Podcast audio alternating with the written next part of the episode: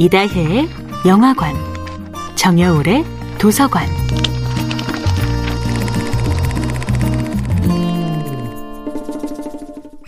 안녕하세요. 여러분과 아름답고 풍요로운 책 이야기를 나누고 있는 작가 정여울입니다. 이번 주에 함께하는 작품은 주디스 허먼의 트라우마입니다. 감당하기 힘든 슬픔이 밀려올 때는 차라리 혼자 있고 싶다는 마음이 생기지요. 누군가와 함께 있으면 그 사람의 기분을 생각해야 하고 그 사람을 챙겨야 하니 나의 마음에 온전히 집중하기가 어려우니까요. 나아질 수 있다는 희망이 보이지 않을 때, 아무도 위로가 되지 않을 것 같을 때조차도 결국 우리는 누군가와 함께해야 합니다. 혼자만 있으면 더 깊은 절망의 수렁에 빠질 수 있기 때문입니다.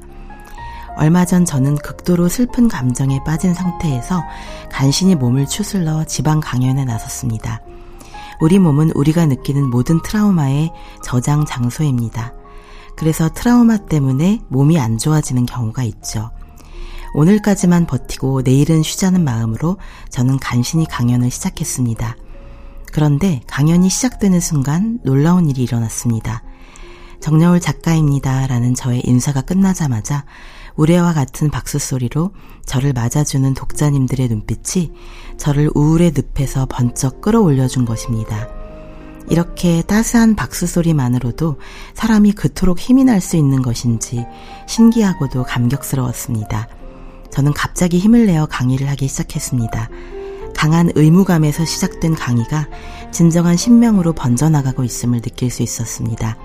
온 힘을 다해 제 강의에 귀를 기울여 주시는 분들, 눈이 마주칠 때마다 고개를 힘차게 끄덕여 주시는 분들, 세상에서 가장 중요한 이야기라도 듣는 듯 열심히 손글씨로 필기를 하시는 분들, 그동안 힘들다고 우울해하면서 나 자신을 돌봐주지 못한 나의 모습이 갑자기 미안해졌습니다.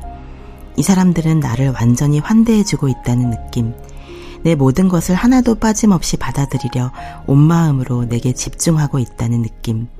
그 생각이 드니 문득 눈시울이 뜨거워졌습니다.